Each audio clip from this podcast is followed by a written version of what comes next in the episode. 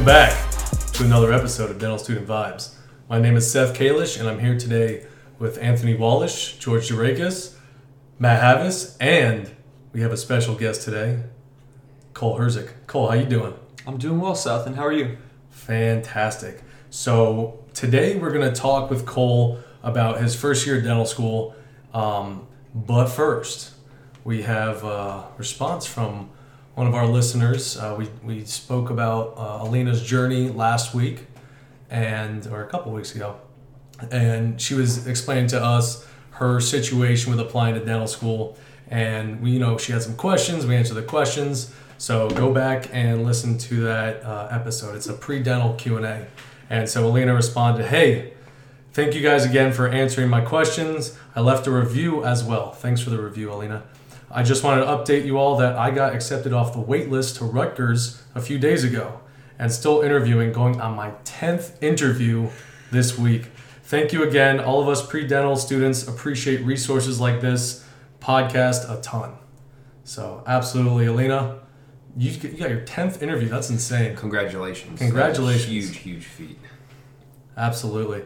So, um, Cole, the the spotlight's on you now. How's it going? How's how's the first year of dental school? First year is honestly a joy. It is a joy. Um, every day is a new thing learned.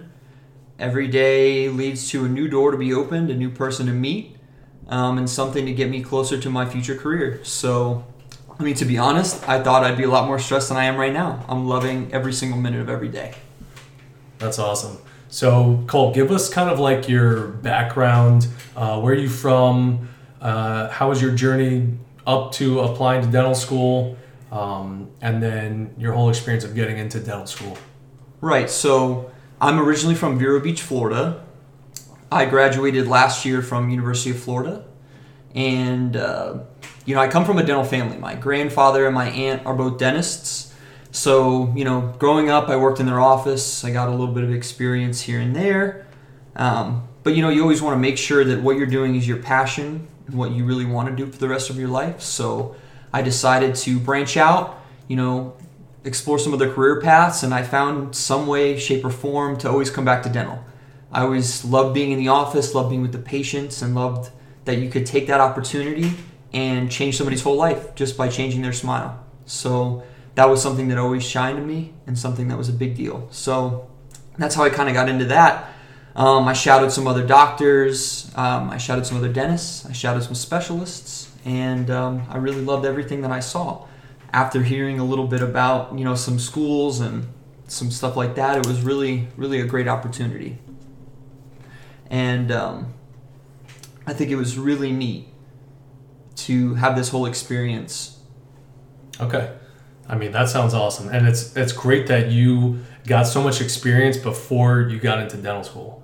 Because um, I know a lot of guys like Matt, you and George, you know, not to call you out or anything, but you guys didn't have like a ton of like working experience or anything like that. No dentists in the family, right? No, no, no. I mean, never worked in a dental office. I've been to a dental office as a patient. I shadowed, but I mean, I never, Yeah. I never worked and saw the behind the scenes, like the systems and everything. So, I mean, that's huge for the people that have. You could see that they definitely have a clear advantage over the other people Yeah. in, in the class.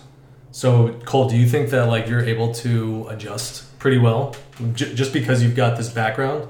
I would say the big thing for me is once you start working in the clinic and you start seeing some patients, like we've been doing that vertical integration in our first year, Mhm. it's a little bit more comfortable. The nerve wracking aspect of seeing a patient and Right. having to, you know, have a human life in your hands that you're taking care of, that aspect is taken away for sure. So I think that's a little bit more of a smooth transition. And of course, you know, working in an office, knowing some of the terminology was definitely a benefit. Yeah, definitely. Yeah. And also, um, I mean, like you said, I think the biggest thing right off the bat is like how to uh, kind of connect with patients, how to act around patients, how to talk to patients. That's that's honestly like one of the most difficult parts. That's the hardest part in dentistry. yeah, yeah. So, Cole, being a first year, how do you think your bedside manner is, considering that you had so much experience, you know, working in your family's offices and everything? I can say um, to be to give you a great anecdote. About two weeks ago, we had our first uh, hygiene patient as D ones, And to be honest, even though I'd you know been in an office, I'd had patients, I was a little little nervous. I'll be honest. Um, but as far as my bedside manner goes, I think it was you know really it was good because I didn't treat it as this was my patient in my chair. It was we had this older gentleman, and I treated it as another older gentleman that I was meeting for the first time, and I had a great conversation with him. He, you know, he's from Michigan, and he was telling me about his life, and I was just listening. And throughout those little anecdotes that we had about his story and what brought him here today, I started asking his questions. You know, what's recent medical history? Have you, you know, had any recent surgeries? Any changes to your your medication list? And through that, it wasn't so much of like I was drilling him about his medical history. It was more so we were just having a you know little casual conversation. I was asking him how his health was going, and then we just happened to do dentistry after. Mm-hmm. So Right. that was one of the beautiful things about it. And you know, one of the, the nice things in dental school um, is that you get more time to spend with the patients rather than just zooming through them. So you're able to connect more. You're able to practice your communication skills, right? Right. So you get you get a chance to talk with the patients.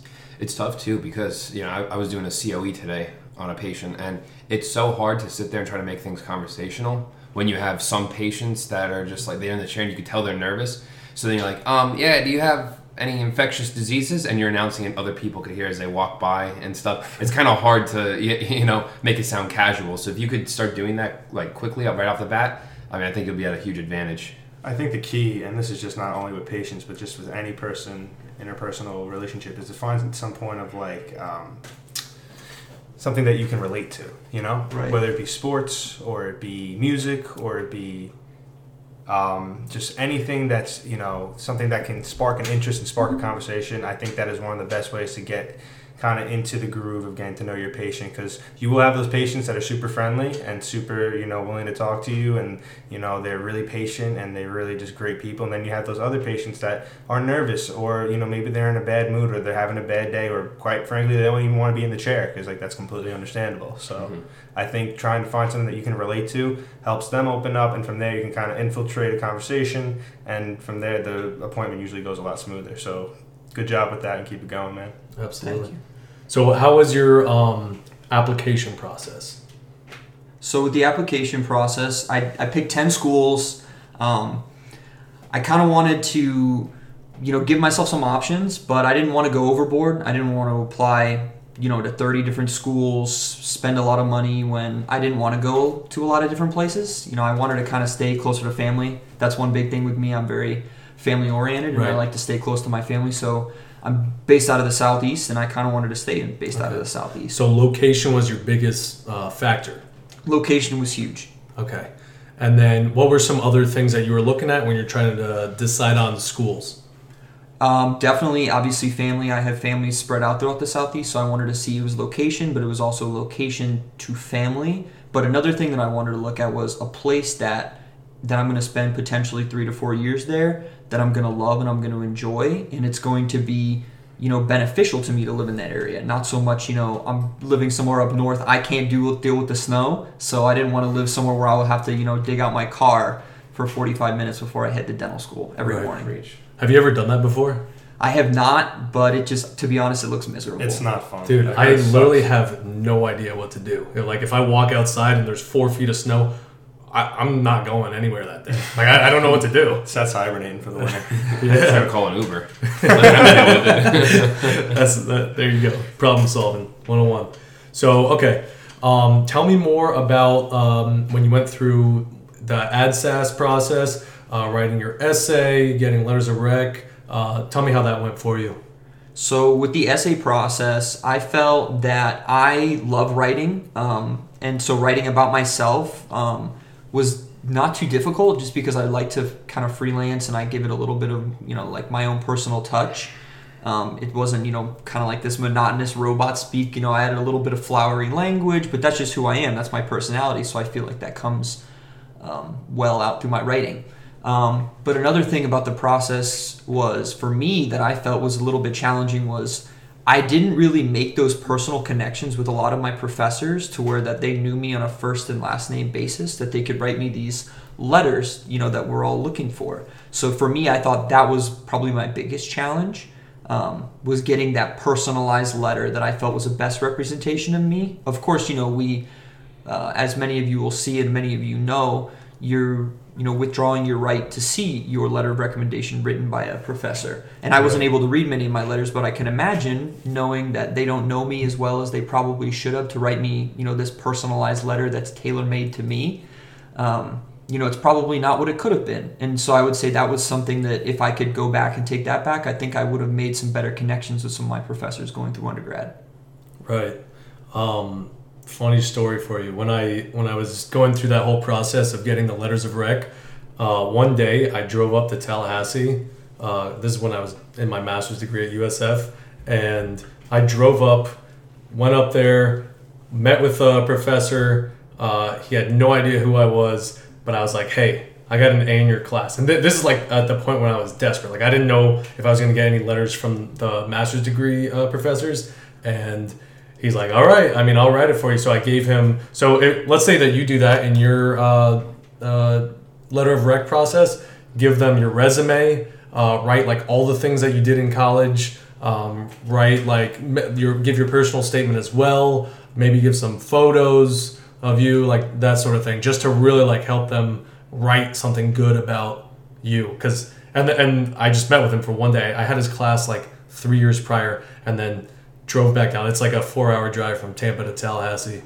Um, and and I, I only could spend like one night there because I had like a bunch of exams the next day. So it was it was a time crunch. But that that's a little bit of advice for some of you guys who are like just like you I guess you could just email uh, a bunch of your professors that maybe you got an A in their class or something like that. I, I didn't end up using his, uh, thankfully, because I was able to get letters from the people in the master's degree because I started going to their office like every week and stuff. So they got to know me. But little uh, little little tip for you there. All right, so um, Cole, your first year's going well, which we all want to hear. One of the biggest things is your transition into SimLab. Um, I know you guys just started operative this semester, and I'm pretty sure if I uh, saw it correctly today when I ran into SimLab, you guys were doing class twos. We were. So why don't you run me through uh, SimLab? You can talk about dentures if you want, or we can just go straight to operative. Tell me how it's going. Right. Um, so kind of going from the beginning when we first got into SimLab, we took, you know, a SimLab course. We took dental anatomy, and part of dental anatomy was we had our SimLab component where we were waxing up teeth. Um, we were doing that, and to be honest, that's one of those things that I'm sure a lot of you will feel once you get to that point or have already gone to that point. You know, it's it's not real yet. You're you know you're waxing up a tooth, but you're it's very crucial because you're learning anatomy, and we're finding that now when we're starting operative that that was so crucial Mhm. and so important to pay attention to because when you're doing like a class two like we did today or even a class one to get that occlusal surface right you need to know you know where are my pits? Where's the fossa? Where are these grooves? Where does all that need to go? And that then draws back to what you were supposed to have learned in dental anatomy. So you know we went to a dental anatomy and then we went to dentures and then from there we're starting operative now and uh, you know it all comes together. And that's the big thing that we're seeing. The ones that especially paid attention during dental anatomy you know things are, are cake. It's easy. Life is good. Life is good. What do you uh, Got red bottoms on. what, what's your opinion on dentures?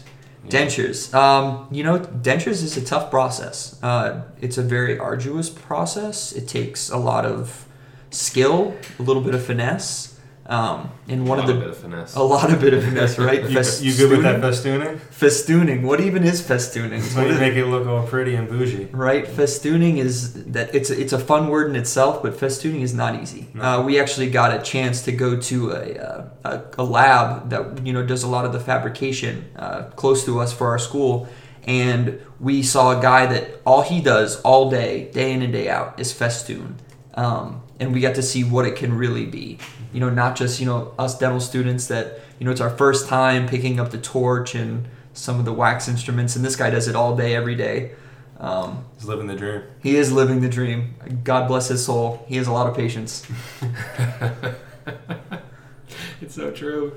Festooning was so hard. I remember when I was doing it, I kind of made it look like, I guess, the fabric on like a trampoline, where it's just like splotchy and it has like little squares like knitted. And I asked one of the professors, like, What trampoline is that? you know what I'm talking about? It's like it's like the that really wiry material and they weave it together and it looks like little squares together. All right, whatever. Maybe I'm jumping on the wrong trampolines. So it just my point is it looked real bad. I was I thought it was good. I was like, oh yeah, I'm gonna put this in somebody's mouth right now, like and You weren't sterilize it or anything, bro? Uh, no, dude, it works.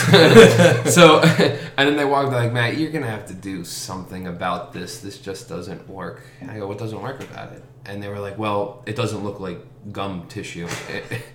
and I was like, oh, okay. I, so, uh, long story short, I ended up having to do it again and again. I just took it and started pressing on my thumb, just trying to add like anatomy. I because it's so difficult to do if you just don't have the mindset. Like I was trying to copy a picture on, you know, whatever, like Google or whatever, and it just turned out so bad. So anyone that can Festoon real well, more power to you.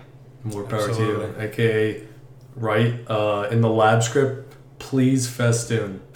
Pretty please. Pretty Cole, please. Cole, when you guys have done your class twos, have you done restorations on them yet? We have not. We on Thursday actually we start um, our first amalgam on a class. Oh, so two. you're gonna have to learn. Yeah. My, my question was gonna be, have you used the Tofflemire yet? we have Yeah. not. Okay, whatever you do, don't press hard with your thumb. Oh, man. I've After the- sliced my yeah. thumb Yeah, open yeah, so yeah. many times. You'll you'll put it you'll put like the band around the tooth while it's in the while it's in the device, and you try to push it down because you want it to go down so that you can like restore, so Right. it go as cervical as possible. Right. And sometimes if you push too hard, like uh, if you push down occlusally, you're, you're cutting your It's your essentially and right it won't your stop finger. bleeding either. You won't believe Right. it. Yeah, it's like a razor blade. Yeah, Yeah, it, it, it cuts like a razor blade. If you Yeah. ever nick yourself shaving and you nick your finger, Yeah, Awful George wiring. one time had to shave and he ran out of um, yeah, I yeah, used the top. top Yeah, of George used a himself. Toffel no cuts either on his skin. It was Yeah. great. I actually cut myself with uh, amalgam carver one time, and I got amalgam stuck in my finger. Oh, I remember which that. I, I still kind of have like a little bump to this day.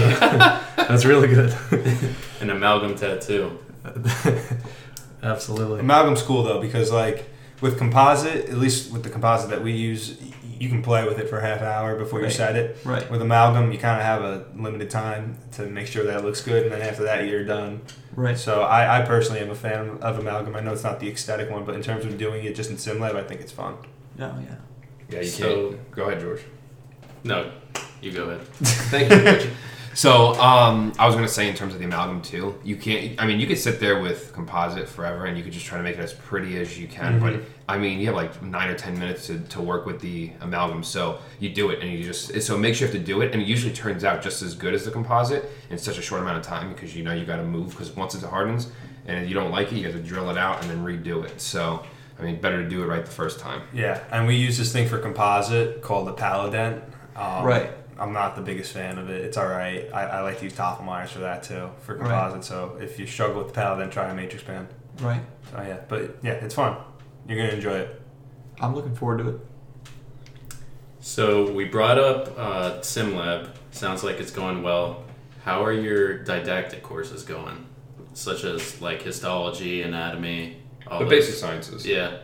So you know the basic sciences going into dental school, I didn't realize that um, we'd be learning so much about the human body and about everything that's happening. And I was actually talking with this about my mom yesterday on the phone. We were talking about how I'm learning so much about you know in pharmacology and the different things that you see that the world around you starts to feel a little bit more apparent about what's going on. You watch a you know a funny like Celebrex commercial or something on TV and of course you know these commercials they give you this little graphic of something that doesn't have anything to do with the drug but then you read the name and then you read the generic name and then you read you know some of the side effects and what happens and then it's funny because you start to then be able to apply why this is happening to this patient why they're having these side effects why they shouldn't take it because of the contraindications because they're maybe on different medication or they have you know some other problem going on in their body so honestly, it's eye opening about how much we're learning. Um, I would say it's going well um, because to be honest, I personally, and I think a lot of people are this way, when something's interesting, you want to learn more about it. You want to read and research more into it. Don't get me wrong, it's definitely very difficult. Learning every little thing. We just had a test on the spinal nerves and all the tracts that run through the body and it's brutal. It's, it's probably the toughest subject right there. It's, There it's I know. definitely one of the, those commercials. By the way, I just want to touch on them. It's cool because like you, you feel like you, you're more educated now. You ever notice how like the people like they're dancing while they're like side effects may include. It's like the worst things ever. Like, yeah, you may die, and they're over here like waltzing around the house. Yeah. but man, the volume that you're getting right now is just it's it's intense, and they expect you to just be like, here it is, and know it. And sometimes you're only seeing it once. Sometimes you get the opportunity to see it more than once, but you kind of just have to adapt on the fly. It's tough, Right. But you'll get through it, man. Speaking on the volume of the material, how's your time management now that you know you've kind of seen how dental school works with you know high velocity? Honestly, I would say that going in, that was another fear that you know time management. I was gonna have to compromise a lot of things. I wasn't gonna be able to, you know, I'm I'm fairly active and I like to go to the gym every day and I like to have a little bit of time to. I like to get into music and I like to do you know a little bit of the things that I like to do and I thought I'd have to compromise some of that. But I'm finding honestly, the more and more that I, you know, I, I got a planner and I actually. As opposed to what I used to do, I'd buy a planner and never fill it out. Now I find myself, I fill it out every day, the day before, during that day even. Um, you know, what I'm going to do for the day, what are my goals, what am I going to accomplish. And when I plan it out like that and I, you know, effectively manage my time correctly, I'm able to do a lot. I'm able to, you know, I'm able to still go to the gym every day, you know, to clear my head and, you know, keep active. And I'm still able to, you know, spend that time going into the sim lab and practicing after hours. I'm able to read some of these chapters that I need to in my textbooks. I'm able to do a lot more than I thought I would just by simply taking the time to plan it out mm-hmm. and then executing. He said planner, and Seth perked up. He got Well, all uh, hey, for all you listeners out there, keep your eyes and ears open for the Dental Student Vibes Planner coming to a bookstore near you and calendar. and calendar. It's going to be different pictures of us. You know, like the for fireman different calendar. seasons, Yeah, Oh yeah. there you go. Imagine a fireman with a handpiece. That's genuine. We're using a handpiece to put out a forest fire. yeah, you just turn the water all the way up. the uh, air water syringe, yeah. Yeah, something like that. Yeah. All right. So Cole, um, tell me a little bit about um, like what what's one of the most difficult situations that you might have faced so far? Like, what when was a, a time that you're like, wow, this is like getting pretty stressful, getting pretty heated, and um, how did you kind of how did you get past that point?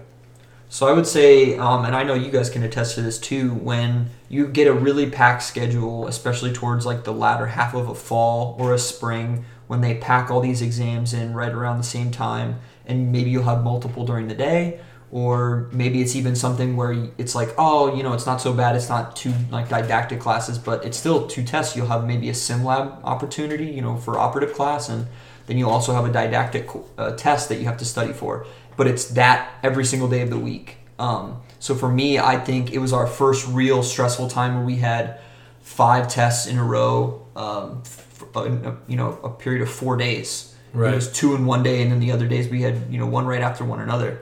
Um, so I think the most you know kind of stressful and kind of the most challenging thing I faced thus far was that doing that and being able to you know provide the ample amount of time to study for every single thing. Um, and I'm kind of one of those people. I'm just a perfectionist by nature that I wanted to make sure I covered all the material that I needed to more than once, twice, three times. Um, but I had to, you know, obviously compromise on what I needed to study. You know, go over just the stuff that I knew the least, and not able to go over, you know, some of the stuff that I probably knew the best. So I'd say, but the way I, I attacked it was, like I mentioned before, effectively planning my day, um, writing down this is what I need to accomplish, and then as I go through it, check it off my planner. I did it. Okay, check. Um, and then having to, you know, maybe compromise a little bit. Maybe go to the gym for a little bit less that day. Maybe not even go. Um, you just have to effectively manage your time well and prioritize the things that are the most important. And of course, as always, school is always the most important. So you always put that at the top of your priority list. Awesome, awesome answer. Um, so, what is, what are some of the other extracurriculars that are related to school? Like, what are what are some things about dentistry that you're learning uh, through what resources and but but outside of school? outside of school. So it's it's it's funny that you should say that because it's something that school kind of pushed me into, but then I'm starting to try to branch out a little bit more within myself outside of school. So through our business club at school, we were able to make some great contacts with some people um, that are you know dentists in the private industry, successful business people that they're on top of their game. They know what they have to offer and they're willing to share it with all of us dental students, which is a great thing. And you know they're always making themselves available to us. Um, they're offering their help, their wisdom to little things that we won't learn necessarily learn in school, and things that will push us that much farther forward in being the best dentist that we can be. So something I've done is getting a little bit more involved in so- their social media. You know, reaching out to them, finding out some information from them, and learning a little bit more about the field of dentistry that I necessarily can't learn from picking up a textbook or going to lecture every day. The little things that can only be learned by, you know, actually, you know, quote unquote, putting the work in and getting your feet dirty in the trenches, you know, actually going into the office, seeing patients, running a business. So that stuff you we really won't, won't learn in school. So we would need somebody outside that's already in the business side of dentistry that has seen that or has already been in the operative side that sees patients on a daily basis. So being able to reach out to those contacts and learn from them, that's something that I'm definitely spending my extracurricular time to do because I know that will put me that next step above the rest. That sounds awesome. I think um, you brought up some good points about how to reach out to these people. So, number one, you said um, use social media, and there's absolutely no reason that anybody can't reach out to anyone else these days. Like it's so common to just like get messages on Instagram or on Facebook or Twitter or anything else, and then I mean, let alone just you know typing up an email and just reaching out. Like we did that the other day. Uh, reached out to a guy where we listened to his podcast, and I'm just like, hey, what are some things that I can do now uh, as a dental student that will prepare me for like right when I get out of school, like just hit the ground running. And he gave me a list. His name is Josh Cochran, so shout out to Josh. Um, he uh, and he gave us a great list, and we're just going to start going down those different resources that he gave, uh, a bunch of different CEs that he recommended, all that sort of stuff. So I'll, I'll share that with you. Um, but uh, what are so so you're not afraid to just you know email somebody, right? Just pick up the phone or call or what? Right, and that's the thing. You even said it. Um, you know, it's great to reach out on social media, but personally, I, that's just my personality. I love to talk, and I love to talk to people, and I think a conversation is definitely a little bit more personal. So I know I'm definitely not afraid to, you know, get a phone number and call an office. In fact, you know, through this business club that we have at our school, we were able to, you know, make this c- connect with this uh, private dentist. Um, his name is Dr. Greg Winteregg, and he works for a company that basically helps dentists get their best fit and helps dental students that are coming out of school find their best practice. So shout out to Dr. Winteregg um, for all that he's doing to help us dental students find our best fit once we graduate. Um, and he put us all into contact with um, a great oral surgeon in South Carolina, and he's this oral surgeon is offering this amazing opportunity to dental students to do a CE course. And I think it's amazing that we have all of these amazing resources at our fingertips that people are just willing to offer to us because they, like us, love the field of dentistry and they want to give back to it. They want it to be the best that it can be. Okay. So, wrapping it up here, what are some, what is one tip that you can give a pre dental student? And then, what is one tip that you can give a student who has applied, they got into school, and they're about to enter their D1 year? So I'd start with the, the pre-dental student. Um, I would say the best thing you can do to prepare yourself and to kind of, you know, get all your ducks in a row and what you need to do is, like I said before, the oh, it's a two-parter. The first part is get to know those professors so that they can effectively write you a letter of recommendation that is tailor-made to you. They're not going to give you a cookie-cutter letter that they'll write for anyone else you want to really make sure that you develop a connection with them. And it doesn't even have to be, you know, that you guys go and get coffee on the weekends. It needs to be just a connection where they know what kind of person you are, not what kind of student. Like that's obviously important, but they want to know what kind of person you are. And that's what makes a letter personal, and that's what's going to make that personal letter being read by one of the admissions committees that much more special. The second part is that you need to look at what is important to you in your application process. For me, it was location and it was being close to my family and it was, you know, in an environment that was conducive to me to learn and live. So when you're applying, don't just apply to 30 schools because you're worried that you're not going to get into one. You can be a little bit more selective with what you need because remember, say you do get accepted to one of these schools, you have to go there and you have to live there. And if you're living in a place where you're not happy, your days are not going to be happy. One great piece of advice, and I know it's corny to say, but it's really true. When you're happy with what you do and where you are, everything is positive. Everything goes without saying you will be happy every single day that you're there. And that's a huge thing. Being happy is one reason that I feel that I'm so successful in every single one of my days here. Um, and then the advice that I'd give to somebody that is currently got accepted, I would say the biggest thing that you can do to prepare yourself is two things is shadow in a dental office. Actually get some dental experience and get some bearing before you get into school because you're going to be hit with so many different things at the same time that the best thing to do is familiarize yourself so it's not so much of a barrage of knowledge that you're unfamiliar with. Get more acquainted with the field. And I would say personally, this is something that I didn't do, but I would recommend it to anybody else because I learned from experience. I would somehow, some way, shape, or form, whether you have to take another class at some local college or you have to buy a book on yourself, know your bodily anatomy, learn your anatomy, know why your body is the way it is. Because honestly that is the key to a lot of these courses to pharmacology like i was talking about before. Knowing the body especially with dentistry knowing the human body is so crucial and it's something that they're going to breeze through anatomy and they're just going to expect you to know it. So make sure you know your anatomy Awesome, awesome answers. All right, Cole. Well, thank you so much for joining us. And to all of our listeners, thank you for joining us on this episode. Uh, I hope you enjoyed this episode of Dental Student Vibes. On behalf of Anthony, George, Matt, Cole, and myself, thank you so much for the continued support. And we wish you much success. Stay tuned for the next upcoming episode. We've got uh, some very special guests coming up. Very excited for that. And be sure to check out our social media accounts at dental.student.vibes on Instagram, Facebook, and Twitter. Until next time, vibe on.